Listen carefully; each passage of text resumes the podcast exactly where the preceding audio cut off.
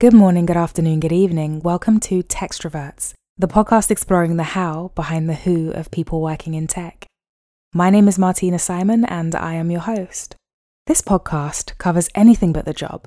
We introduce the guest, move on to the buzz wheel, a letter number randomizer that determines the questions I'll ask, and we close with sage advice about careers in the industry. Plug in. We're recording. Will, over to you. Hi, I'm Will. I am the franchise development manager at Getir. My role is responsible for finding and sourcing franchisees who match a certain criteria and skill set, who we then take through the franchise recruitment process and they launch one of our Getir franchise stores, which is where all the groceries and goods come from. Amazing. I know Will. He's a brilliant guy. We've worked together in a previous job in a previous life. I could be wrong, Will. Was it your first sales job? Adventure? It wasn't my first. My first sales job was selling credit cards for 12 hours a day on the streets. People must have thought you were a scammer. Yeah, it was like a pyramid scheme, basically. Um, That's as much as work we want to talk about in this. You guys know the score. We have the buzz wheel of 520 questions where the letter determines the question format. And of course, there are 26 letters in the alphabet, so 26 formats of question. And the topic is decided by the number picked by the guest. There are 20 numbers. Will, over to you to give me the first letter and number combination, please. W2. The theme remains people start with the letter their name begins with. I absolutely love it. Two is the topic of travel. And the question is why do people stand up to retrieve their luggage as soon as the plane lands, even when they know there'll be a delay between landing and departing? Discuss. Are you one of those? I'm pretty sure I'm not. I mean, I've only been away once since we could travel again because we've got a newborn. Well, she's two now. Congratulations, you've got a little bubba. You. Did yeah. you travel with the bubba or was this before her? Yeah, this was with her. We were pregnant during COVID. What was that like? Because COVID was quite scary anyway for everybody. And you were new parents, you and your partner during that time and traveling. What made you want to jump on a plane? We needed to get away. needed, needed a holiday. Needed a Everyone needed a holiday. yeah. So I had a baby on my lap. So I couldn't really get up because I was a bit preoccupied. There is a thing, isn't there, when everybody jumps up to try and get the luggage from the top of the thing. And it pisses me off because I want my luggage, but I want to look like a reasonable member of society. What's your stance? I don't really get it. You're going to be sitting there or standing mm. there for another 10 minutes, probably. And there's also a queue to get off. But I think it probably depends where you're sitting. Yeah, where do you sit? What's your preference? I'd prefer to be on the on the aisle. Do you not find that when they roll the thing with the snacks up and down the aisles, it hits you? Does it not bump into your arm? It does, but it's preferable to the window seat because I've got quite broad shoulders. I just get mm. crushed. We didn't even get into where you actually went for your holiday, your last holiday. Fuerteventura in the Canary Islands. It's warm all year round and it also doesn't mm. have a mm. time difference to UK, mm-hmm. which is great for traveling with a baby because yeah. you don't want them to be jet lagged. I mean, it's bad enough when we're jet lagged as adults. yeah. Have you got any other holidays planned at all on the agenda for 23? We would probably go to the Canary Islands. We were like, we went there last time. It's a good little place, isn't it? It's easy to get to, warm, child friendly. I feel like, yeah. and um, yeah. One thing I remembered when I went, I swear they drive at like 200 miles an hour. We went quite a few years ago now to the Amalfi Coast in Italy, mm-hmm. and we rented a car and you're driving around basically on cliff edges. Oh my... They drive like lunatics. you... Hang on, were you at the wheel? You were driving. Yeah, I was driving. And I remember there was one point where there was a bus and they were like, you can fit through this space. And these drivers beeping at me.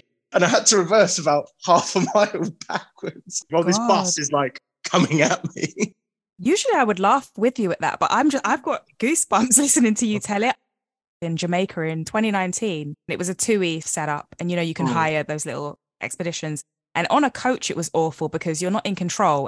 I get the adrenaline rush, but I was so I was shitting myself. I would yeah. never hire a car and put myself through it willingly. You're either an adrenaline junkie or just a really good driver. Which of those would you say it is, Will? I just needed a car, to be honest, for the purpose of the holiday. Fair enough. Listen, I think we'll park that there because I'm getting scared about where this story goes. Will, give me another letter and a number combo, please. F4. Four is the topic of drink. And the question is does any particular beverage remind you of the current season? Red wine and Guinness in the winter. Mm, nice. I don't know if you've been to Ireland, but the Guinness is smoother out there. I've not been, but I've played rugby at an Irish rugby club. You do look like a rugby lad now that you say it, but I don't know that that ever came up or I knew it. So you say you retired. Were you sort of semi pro or playing in leagues like properly? I wasn't semi pro. I played decent level, county rugby and stuff when I was Nice. younger, up to the age of like 21.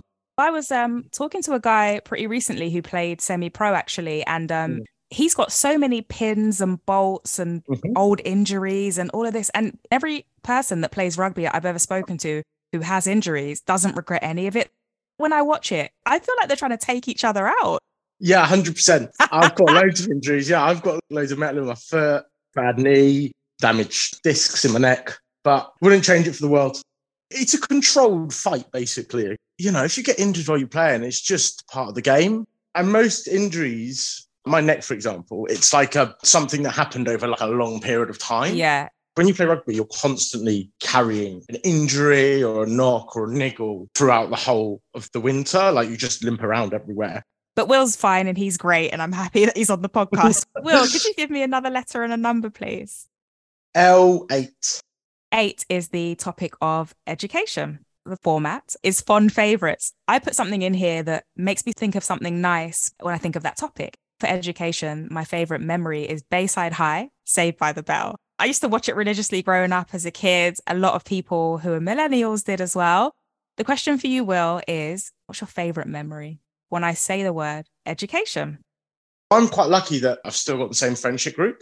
We all sort of still live around the same area and stuff. So I guess it just makes me think of all of the people I met and how those relationships have helped shape me and how like we've all grown together through our careers and always support each other. So I guess it makes me think of like making friends, not so much about learning. it's funny because when education comes up, it goes one way or the other Uh, on this podcast. It's people that talk really extensively about stuff they learned in school, or it's like your point, what I took from it was my social circle or all of these things. People now in this day and age, especially with all the remote working, they don't really live in the same place they grew up. So to stay No. in constant contact is harder as an adult. And I don't know if you agree. Do you think you're friends with the same group because you kind of live in close proximity? Do you have to make an effort to make sure that those relationships are maintained?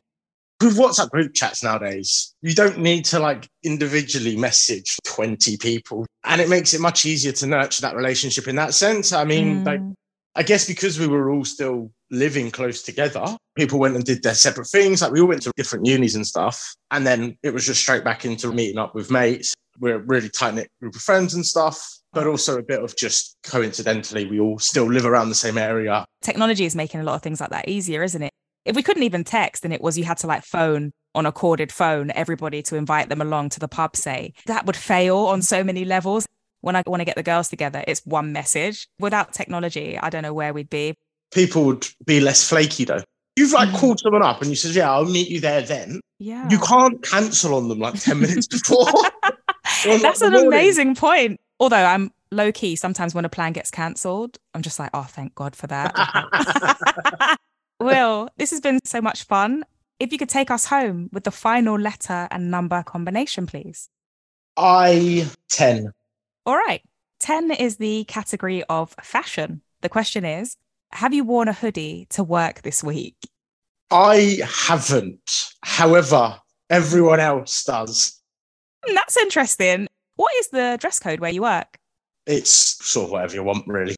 Getir, provide employees with Getir hoodies. Why are you not championing the brand, Will? Are you too cool for school? What's going I on? just, I just haven't worn one this week. okay, okay. So you do wear a hoodie because yeah, yeah. I think you were quite smart dressed in Venture where we used to work. You guys had to, Yeah, right? Shirt and yeah. of trousers. Yeah. For me, where I work now, super relaxed. Like you can wear what you want, no one's judging, which I love. But I naturally default to smarter wear just because it always has been, right? Like most jobs before now were kind of, oh, you had to come Yeah. in in your best. So yeah, are you comfortable wearing casual stuff to work? Would you prefer smart wear? Like, obviously, if I'm meeting clients and stuff, then Pull you out the dress smart. But otherwise, it's like being able to wear jeans and t shirt and a jumper. Great. Yeah. Yeah. For remote working, and be honest here, did you keep up getting fully dressed when it was the pandemic? Yeah, for the most part, I actually did. Will's very measured. He doesn't get up when the plane lands to get his suitcase too early and he wears proper clothes on a Zoom call. Very respectable. I love that. Will, this has been great. I feel like I've gotten to know you a little bit more. And we've reached the segment in the podcast where I hand the mic over solely to the guest to give us what I call sage advice that they feel has really helped them growing to be the person that they are today. So, Will, over to you to feed back to someone listening who wants to do what you do. Race your own race. Make sure you're keeping track of how you are onto your goals and not comparing them to other people's because people's scenarios, whatever is going on, is different and you don't know the details. So just worry mm-hmm. about your own race and what you're trying to do and focus on that. Look back at what you've achieved, get a sense of actually, you know what? I have achieved all of this and all mm-hmm. of that. Mm-hmm. And also look outside of your professional career as well and say, look, I've achieved this outside of my professional career. Absolutely. Um, this is my mm-hmm. quality of life. And at the end of the day, it's your quality of life that's the most important thing, right? I'm a believer that you should find your superpower and focus on it. Right. You need to improve your weaker skills, but the skill you should focus on most of all at improving is the mm. thing you're naturally gifted at because that's the thing that's going to elevate you above the crowd, so to speak. That's awesome advice. You're a very wise man, Will. I think that's the perfect way to end this. This has been a fantastic chat. Thank you again for joining me. We'll leave it there. Take care. Thanks, Martina. Bye bye.